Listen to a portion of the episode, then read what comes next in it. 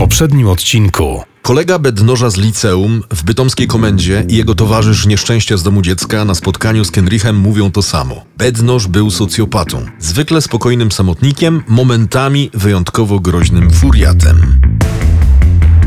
Piekary Śląskie, 30 sierpnia, godzina 8.10. Na biurku redaktora Kenricha leżała koperta.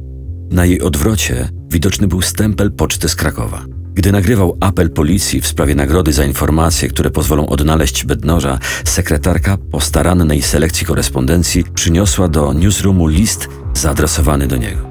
W kopercie znajdowała się złożona na pół kartka z zeszytu w kratkę. Kenrich głośno odczytał to, co było na niej zapisane. Nie znam wszystkich osobiście, ale sporządziłem pełną listę. Pod każdym z nas odsłoniła się otchłań, walczymy z demonami, a gdy brakuje nam sił, odchodzimy, samotnie bez rozgłosu. Ale zanim odejdzie ostatni z nas, historia dopełni się już niebawem. Poniżej wypisana była lista kilkunastu imion i nazwisk. Wśród nich Paweł Bednosz i Henryk Barnać. Henryk zrobił zdjęcie i przesłał je Zawalnemu. Po chwili zadzwonił i wyjaśnił o co chodzi. Wiesz co, wyślę tam do ciebie ekipę techniczną, która zabezpieczy ślady. Nasi ludzie sprawdzają teraz rejestry absolwentów wybranych w kierunku studiów. Na razie bez rezultatu.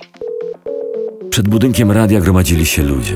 Na dziewiątą zaplanowano pikietę w sprawie odwołania Kwiatkowskiego. Poczuł, że ktoś stanął za nim. To był szef. Jak zawsze, mimo upału, ubrany w ciemną koszulę zapiętą na ostatni guzik. Ciekawy temat. Nie denerwujesz się? Nie, nic a nic. Polubiłem cię, więc będę szczery. Na moje oko odwołają cię. Ano odwołają. Słyszałem, że dostałeś ciekawy list. Tak, chyba napisał go bednosz. Niedługo przyjedzie policja i go zabezpieczy. Jak na zawołanie, u wylotu korytarza pojawiło się dwóch funkcjonariuszy. Kenrich zaprowadził ich do newsroomu, wskazał list i odpowiedział na kilka pytań. Poczuł się zmęczony. Zacienione patio kusiło. Zastał tam dwie praktykantki, do których odruchowo uśmiechnął się. Jedna z nich odwzajemniła uśmiech i zaciągnęła się dymem z e-papierosa. Zrobił kilkanaście kroków w stronę ogrodzenia.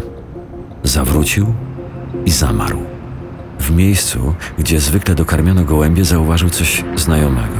Błyskawicznie odnalazł w smartfonie zdjęcie sprzed dwóch tygodni i poczuł silny ucisk w żołądku.